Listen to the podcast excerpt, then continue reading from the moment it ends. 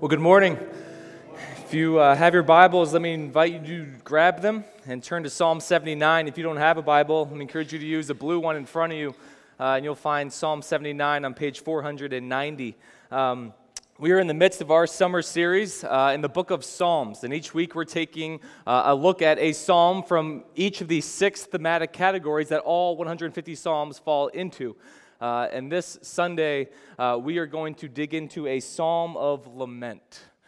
So if you've come in here cheery this morning, we're going to change that in the next few minutes. That's just right out of the gate. There's my warning. Um, but the reason why uh, we've been saying that we wanted to do a series in the Psalms this summer is to really highlight this book and the treasure that it is for both public worship and then private devotion public worship and private um, devotion that, if rightly read, you will be a witness to how this book is going to make you think about God, wrestle with what's in the text, what's it tell you about God, His nature, His character, but it's also going to make you feel for God. The Psalms are poetry. Uh, really, up until a couple hundred years ago, the churches, their, their, their worship, corporate worship, and singing was singing psalms word for word huge controversy that now we, we, we, can move beyond that to hymns, right? That we're, and like this morning, Be Thou My Vision. That thing's been around a long time. Beautiful song based upon the Psalms. And it got me really thinking about how there's often this something I hear a lot, something I probably used to say a lot, uh, this distinction you hear in churches, uh, especially probably Western modern context, where you might hear somebody say, Man, I love worship, I love singing and, and with my brothers and sisters, but I'm just not really a fan of preaching. Like, really? Like, we can't come up with anything better than this? Like, 35, 40 minutes just watching a guy talk? Like, are we really still doing that? That's still the central part of our service. Like, I'm just not really into that aspect of worship. And then you have the other side, where somebody might say, Man, I love the preaching side. I love the intellectual aspect of opening the word, hearing it explained, wrestling with it. But to be honest, the music does nothing for me. It's not my genre. Uh, it's, it's, not how I usually get stirred for music. And so, I, uh, to be honest, I could do without it if I had to. Uh, we could just skip the songs, and I feel like I wouldn't miss a thing. And so, you kind of have these two things that get uh, pitted against one another. You're, you're, either more a fan of the preaching or you're more a fan of the music. Um, but what Psalms does is it shows us those two things are not mutually exclusive. You, you can't separate them anymore. You can separate heads from tails and still have a coin. Right? Psalm strikes at this truth that it is for our edification that we both think about God and feel for God. We need to hear the word of God proclaimed, and we need to prepare our hearts for God's word and then respond to God's word with music and pray that our hearts are stirred. So if you just think about a worship service week in, week out, it's just normal. Maybe you've been doing this for years, decades, you know the drill. Um, the reason we sing before the sermon and after the sermon and so that our hearts would be prepared for God's word and that we could respond to God's word.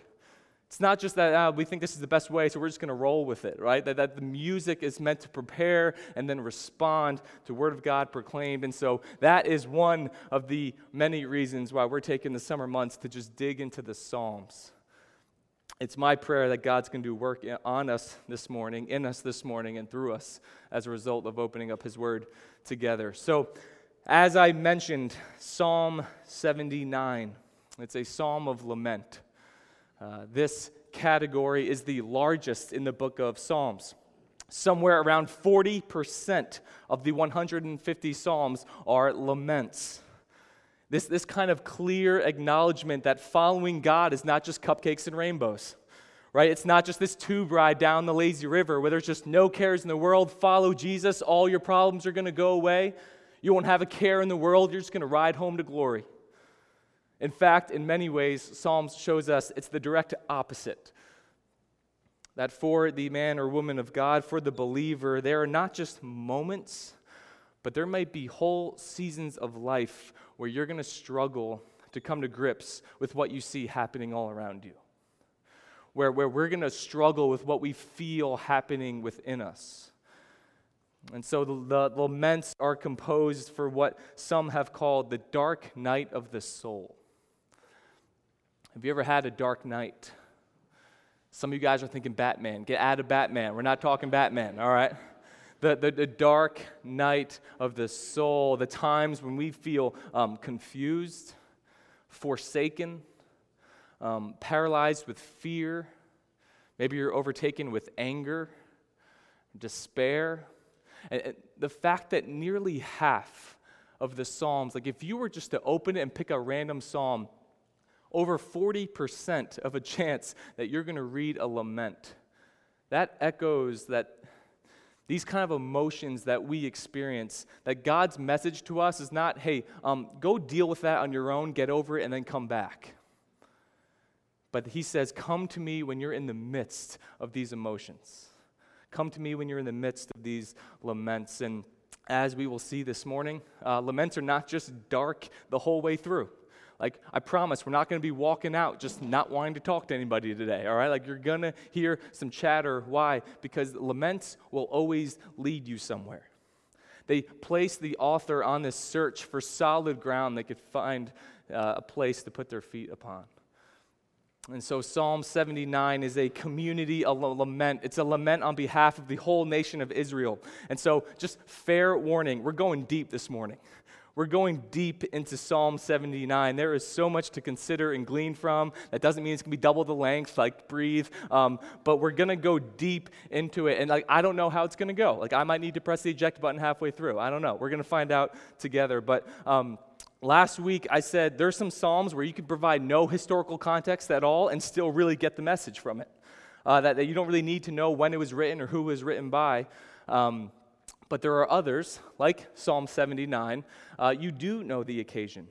And it actually becomes very helpful to understand the context as to why is he writing this? What, what moment is he writing about? And so um, if you know your Old Testament well, uh, this will be a very quick review for you. But if you're kind of fuzzy on like Israel and like what was their role and like the arc of the Old Testament, like you're you're pulling a story through, or admittedly you're just like, man, I have no idea what's in the Old Testament or why it's even there or what's even happening. Um, here's the five minute recap, all right, to catch us up on the Old Testament. It's going to be way too fast, um, but yes, you're going to get a timeline, all right? You shouldn't have even asked. You always get a timeline if I'm up here. So, real quick 2000 BC, so we're talking over 4,000 years ago, God comes to a man named Abraham in Genesis chapter 12, and he just comes to this man out of his grace and says, Abraham, I'm going to make a great nation out of you, and you're going to dwell in the land of Canaan. And I'm going to bless you so that you will be a blessing. And through this nation, all the families of the earth shall be blessed. And through this nation, the Messiah is going to come, like a pretty big promise coming down on Abraham in 2000 BC. Abraham has a son named Isaac, who has a son named Jacob, who God renames Israel. Jacob gets renamed Israel. Israel has 12 sons. It is a highly dysfunctional family. All right, we saw a bit of their story in our Joseph series a few months back, but these 12 sons would all end up in Egypt together with their families for over 400 years. And while they were there, they multiplied from a family of 70 to a nation of 1.5 million, like baby boom for 400 years. And, and, and these 12 families are broken up into 12 tribes named after uh, Jacob's sons. And so, while that was initially good news, they got to go settle in Egypt, ultimately, regime changes. Now, this nation of Israel becomes slaves. They're enslaved as foreigners in this land of Egypt. So, we fast forward to the next date, 1446 BC. God comes to a man named Moses. And he says, Moses, you're going to be the one to go down to Egypt and by my power lead this nation home. So that leads to the Exodus, right? You've probably heard of the Exodus, the biggest event in the Old Testament, that God, by his grace, free his people out of bondage, set them on a path to go back up to the promised land, the land of Canaan. So they conquer the land, but after initial success, things start getting a little messy. Um, Israel struggles now being back in the promised land to remain faithful, to remain faithful to the covenant with the Lord that they've made. And the 12 tribes get really kind of disunified. There's a lot of issues, a lot of infighting. And so in 1000 BC, next date on your timeline, God raises up a man named David. And David becomes the first God appointed king of Israel. And David kills it, right? Like literally just kills a lot of people, all right? Like he succeeds at uniting the 12 tribes. He conquers all of Israel's enemies. He's faithful to the Lord. He establishes a city named Jerusalem at the capital of this nation. And David has a son named Solomon. And Solomon, because of David's success, he enjoys really being the first king who could be a king in a time of peace.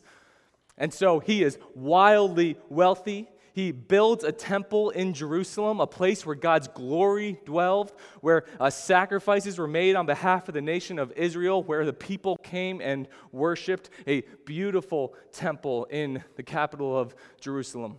And things are just going well for the nation of Israel until near the end of Solomon's reign. His own unfaithfulness starts to fracture his family, and his unfaithfulness carries on to the next generation so that when Solomon dies, all hell breaks loose. Especially within this royal family, goes out to the whole nation of Israel, and Israel has to split into uh, two nations because they just hate each other. 10 tribes to the north, which uh, retain the name Israel, and then two tribes to the south called Judah. They become two nations. They go to war with each other, they go to war with other kingdoms. All the while, all these 12 tribes are becoming unfaithful to the Lord from generation to generation, worshiping idols and gods of foreign nations. Everything just becomes a massive mess. So God starts to send prophets to these kingdoms to warn them. Men like Isaiah Jeremiah, Hosea, Ezekiel, and others. And these men would come before these kings and these people, and they would remind Israel of their covenant with the Lord, and they would, he would warn them if you don't change your ways, God's going to act. He'll send in armies to destroy you and take your land. Huge warning.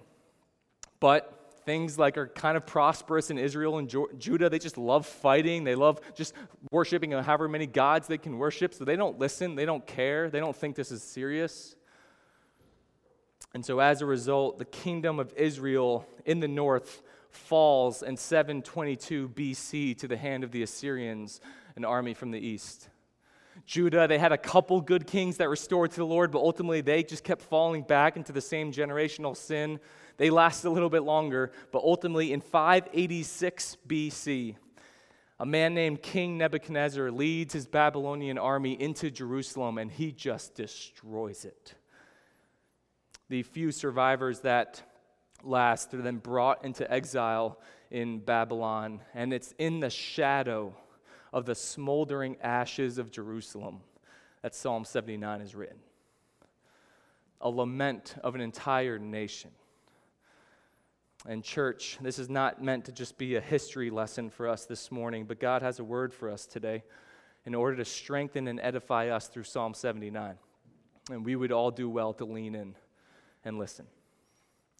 Three stages to Psalm 79 a complaint, a prayer, a praise. Let's begin by reading verses 1 through 4.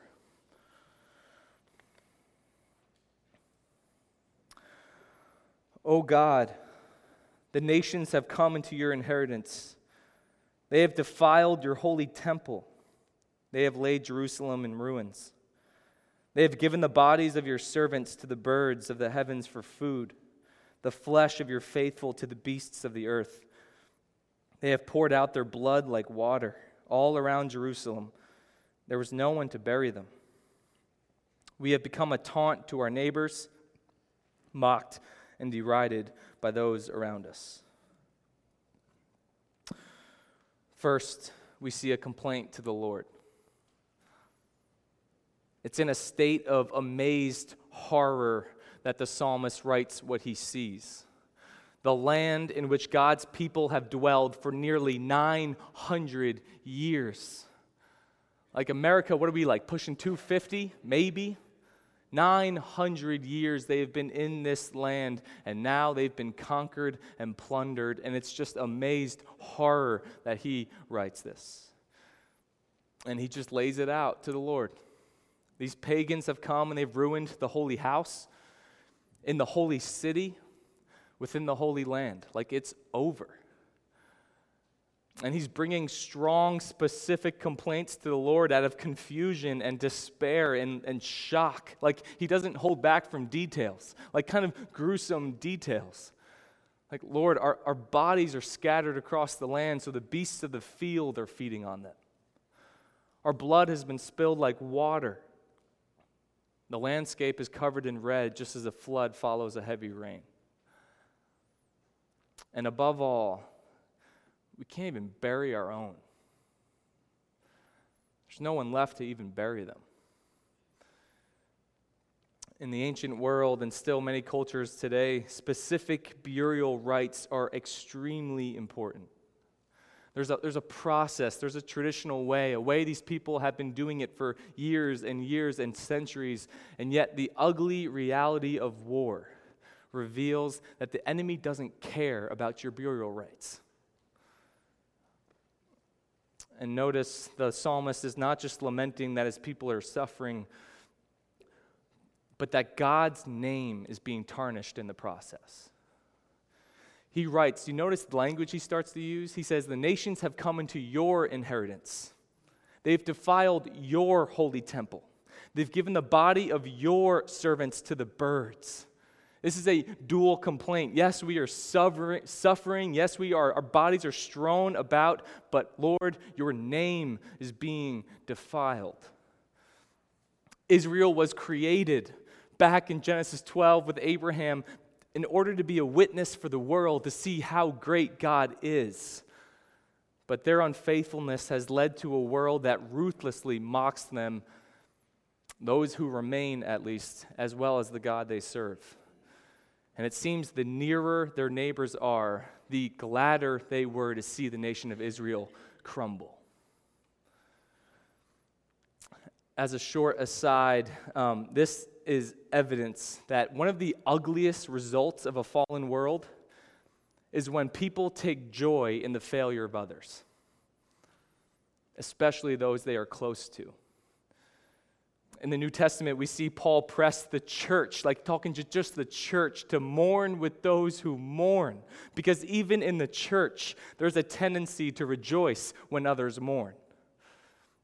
Like this point was just wreaking havoc on my soul this past week because, listen, some of the most horrified recognitions of my own sin that I hate is when I take joy in the failure of someone else.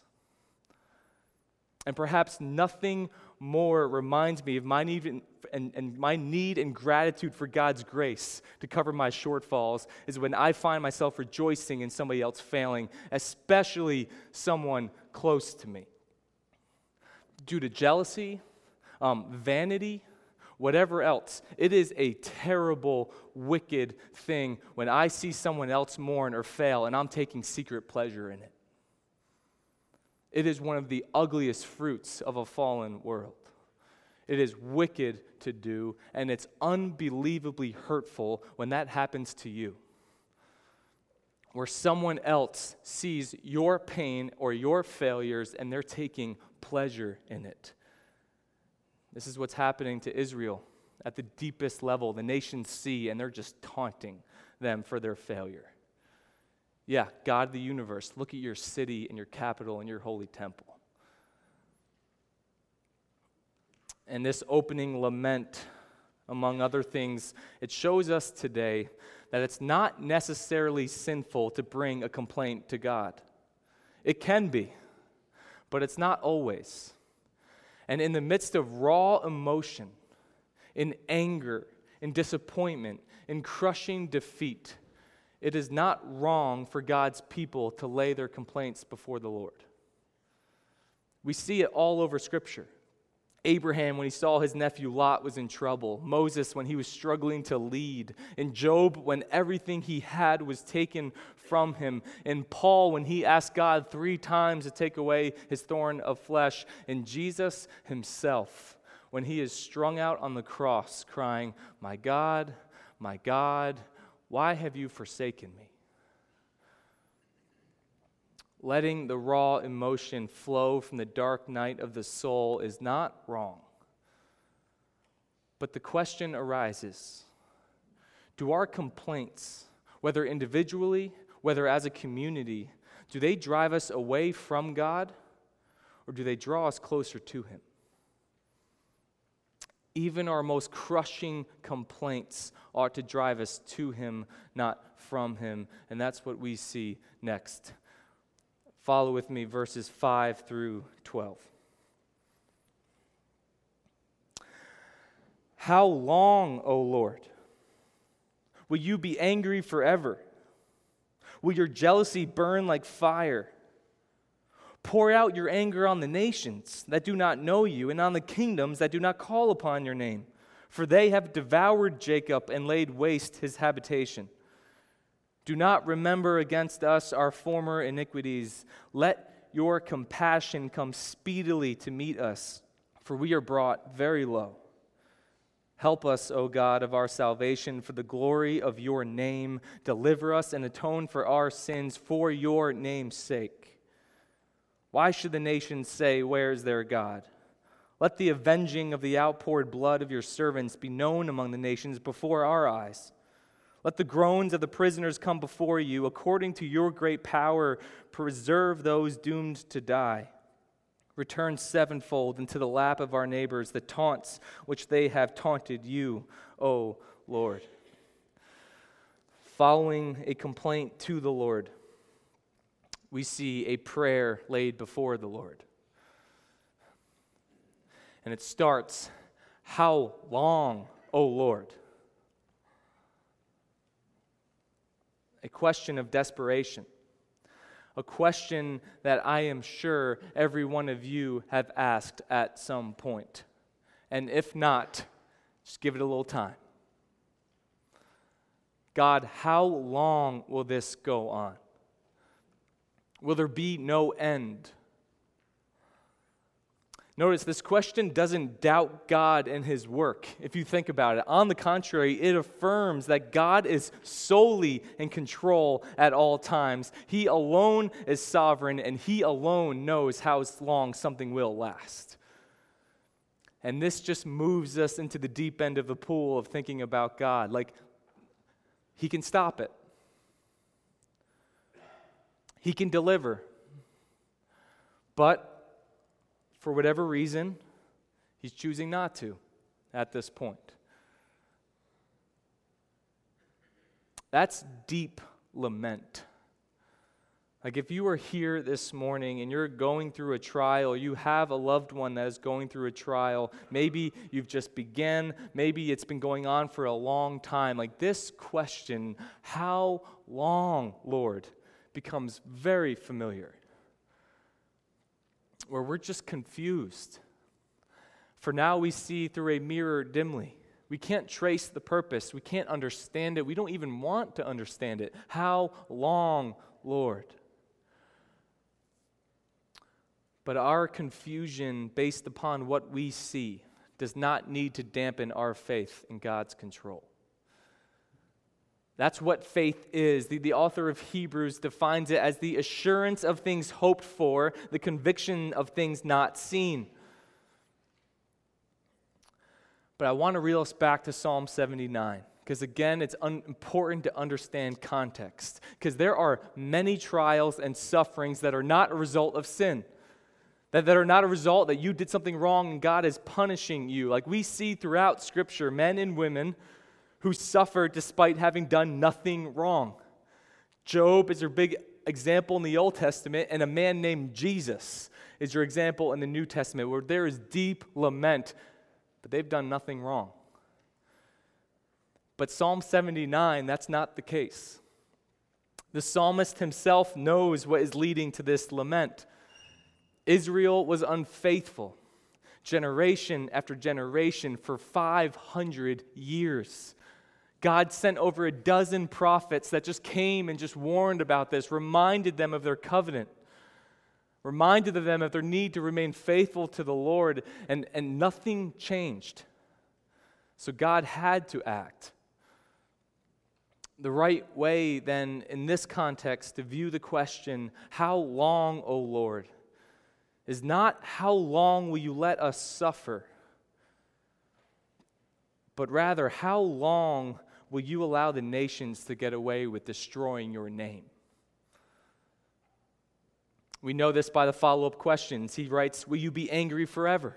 Will your jealousy burn like fire? And, and, and, we're just told, like we, we learn about God in the Psalms, right? You know what we just learned? God is a jealous God. And while human jealousy often is irrational and probably uncalled for, God's jealousy is perfectly holy. You know why God is passionate that He alone be worshiped by Israel? Because He's the only God. There's none other like Him. There's no God on his level. Nothing compares. Everything else is hollow, fake, man made creations that will lead them astray, who will overpromise and underdeliver. God is a jealous God because God is the only God. And it is for our good that he be jealous and that he acts when he sees unfaithfulness, because if he doesn't, his name is tarnished and our joy is emptied. And then he just proceeds with this prayer. You get to verse 8 where the psalmist confirms what's the real issue here? Okay, all this complaint, all this gruesome lament, like what's the real issue here? The issue is not that God is unjust or not that God is cruel. The issue is that Israel was unfaithful. It's a community lament over generational sin that has plagued this nation for too long. Like, listen, Israel did not have a bad week. It wasn't a bad decision that led to just the quick anger of God burning and the destruction of his temple in Jerusalem. It was 500 years of breaking the covenant. And notice the psalmist, he's not claiming innocence on the behalf of Israel. He's not saying, listen, we weren't that bad to deserve this. He's not saying this is unworthy but rather he is throwing himself fully on the grace and mercy of God for deliverance and atonement for their sin. God, the lights are about to go out. The exiles have been taken into Babylon. Only ashes remain in Jerusalem. It's the realization that the grace and mercy of God is all Israel has. And yet, through confession and repentance, it is firm confidence that the grace and mercy of God is all Israel needs confession, repentance, deliverance. That's the path of Psalm 79. That's the path for every person in the history of the world to be reconciled to God. Confession, repentance, deliverance. But here's the most important part. If you've dialed out, dial back in right now for the next few minutes. Here's the most important part of Psalm 79 is that he wants it in part for relief of his own people. Like he sees people suffering, goes, Yes, I want this suffering to stop. But even more so, he wants it to stop for the honoring of God's own glory and name. Like, don't miss this. Help us, O God of our salvation, he writes, for the glory of your name. Deliver us, atone for our sins for your name's sake. It is good news when God acts primarily for his own name's sake. It is good news when God primarily acts for his own name's sake, and the evidence of this is all over your Bible. That God does all things for his glory, not our glory. We can't handle glory. We're not God. And God being zealous for his own glory is the best possible news for his people. It's the only reason we have a shot. And personally, seeing this point traced through the scriptures was a light bulb moment for me. At the moment God revealed this to me by his word and good teaching, I couldn't stop seeing it all over the word as I read it. So I want to just give you a glimpse of this. Like we would be here hours if I showed every scripture that shows this, but I just want to give you a glimpse of the overwhelming evidence of how God working primarily for his own name's sake is all over the Bible. All right, I'm putting Joe to the test on the computer today. We're going rapid fire. All right. First, God created us for his glory, Isaiah 43, 6 and 7. I will say to the north, Give up, and to the south, Do not withhold. Bring my sons from afar and my daughters from the end of the earth, everyone who is called by my name, whom I created for my glory. God rescued Israel from Egypt for his glory, Psalm 106, 7 and 8. Our fathers, when they were in Egypt, did not consider your wondrous works. They did not remember the abundance of your steadfast love, but rebelled by the seas at the Red Sea. Yet he saved them for his name's sake, that he might make known his mighty power. God promised not to forsake Israel despite their rebellion for his glory. 1 Samuel 12, 20 and 22. And Samuel said to the people, Do not be afraid, you have done all this evil. Yet do not turn aside from following the Lord, but serve the Lord with all your heart. For the Lord will not forsake his people for his great name's sake, because it has pleased the Lord to make you a people for himself. After the events that we're reading in Psalm 79, God promises to restore Israel once again for his glory. Ezekiel 36, 22 and 23. Therefore, say to the house of Israel, Thus says the Lord God, It is not for your sake, O house of Israel, that I'm about to act, but for the sake of my holy name, which you have profaned among the nations to which you came. And I will vindicate the holiness of my great name, which has been profaned among the nations, and which you have profaned among them. Jesus comes into the world, and in his teaching, he says that our lives should be lived in order to lead others to God's glory. Matthew 5 16. In the same way, let your light shine before others so that they may see your good works and give glory to your Father who is in heaven. Jesus endured the cross for God's glory. John 12, 27 and 28. Now my soul is troubled, and what shall I say? Father, save me from this hour? But for this purpose I have come to this hour. Father, glorify your name. Then a voice came from heaven I have glorified it, and I will glorify it again. And finally, Paul says to the church that we have been saved. Why? For God's glory. Ephesians 1 4 through 6. Even as he chose us in him before the foundation of the world, that we should be holy and blameless before him. In love, he predestined us for adoption as sons through Jesus Christ, according to the purpose of his will, to the praise of his glorious grace. God's ultimate goal is to uphold and display the glory of his name, and that is good news for us. And once you see it in His Word, you can't miss it from there on out. You can't get around it. That's why the psalmist, in the midst of this prayer, after his complaint, all he can say is, Lord, act on the behalf of your namesake, for your glory. And if you're sitting here and you're reading that and you're hearing this and you're going, man, that makes God look weak. That makes God look vain and, and selfish. Man, I love you, but you don't understand the power and majesty of God's glory. It is the blazing center of everything there is.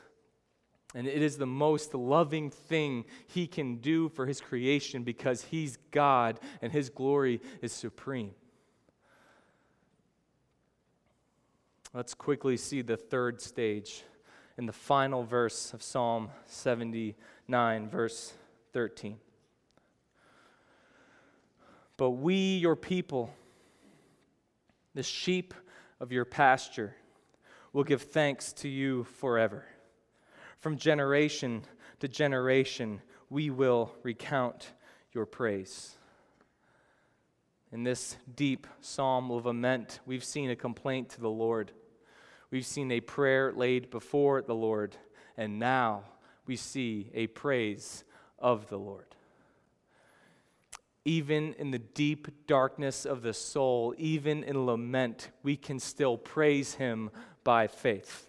And it might be a praise this morning with tears streaming down our faces, but we will still praise Him.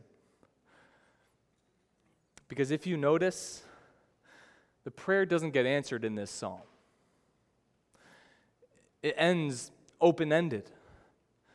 And we know from the history of the Old Testament that deliverance will not come to this nation for another 70 years. But in the midst of a complaint that pressed him deep into the Lord with a prayer, out came the pledge, but still I will praise you. And this community lament turns into a community pledge to be faithful to the Lord in all circumstances. And you see how he said it? He said, You know what? It's going to happen. It's going to happen generation after generation. Because we've had 500 years of generational sin, and now we are going to pledge to make a covenant with the Lord, and it's going to continue generation after generation. And, church, the church has been faithful to this generation after generation, and here we are today. But still, I will praise him.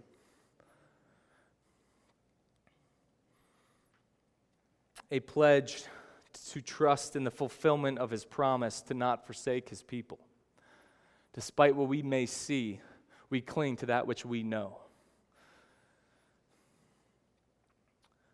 So, we've covered a lot this morning with this psalm. There's a lot in here, a lot I couldn't even get to. And hopefully, as we navigated it, there's one or two things that spoke to you. But if your head is swirling, because this happens to me often, and you're wondering, okay, so what? Thank you for ruining my Sunday. All right? Like what like what what's the main takeaway here? Like what's the reason for understanding all of this in 2017? Here it is. It is my theological theological conviction that scripture tells us that the church is the new Israel that there's a new covenant instated by Jesus in his life, death, and resurrection. And where God's people was once a single nation through Israel, is now, through Christ, a people from all nations across the world through the church. And the church today, like Israel was before Christ came, is a witness to the world.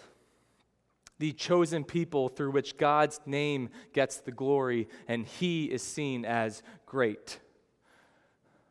And so, the lesson for the church today, the lesson for Grace Church today, is not that we shouldn't lament the things we see and experience. We will always be lamenting. The message is not stop lamenting, but rather, in the midst of your laments, let us be sure that those complaints drive us to the Lord in prayer and trust that our prayer will lead us to praise Him. Nowhere outside the message of the Bible does that make any sense. The world's going to see you as crazy, where you can say with confidence, I am hurting, and yet I am praising. But still, I will praise you. And, church, we would do well to echo this pledge to praise God in all circumstances, to throw ourselves completely on His grace and His mercy for the purpose of carrying out our mission for His name's sake. This is why our vision at Grace is what it is that we exist to glorify God. How could that not be our primary vision after seeing what's all over the Bible? And how, how are you going to do that, little church in Ridgewood? How are you going to do that, glorify the God of the universe? By making disciples of all nations through Christ centered worship, community, service, and mission. This is why we exist, and this is why we do what we do. And so, this is a plea for all of us to dial in and play our part well. However, God has placed us in this church to serve and pour ourselves out for the body and for our body's mission, to see this as the greatest purpose of our lives, to give it, to dig in and give it our all for His name's sake. Like, how awesome is God that He allows us to live for the glory of His name? Come, let us worship. Let's pray.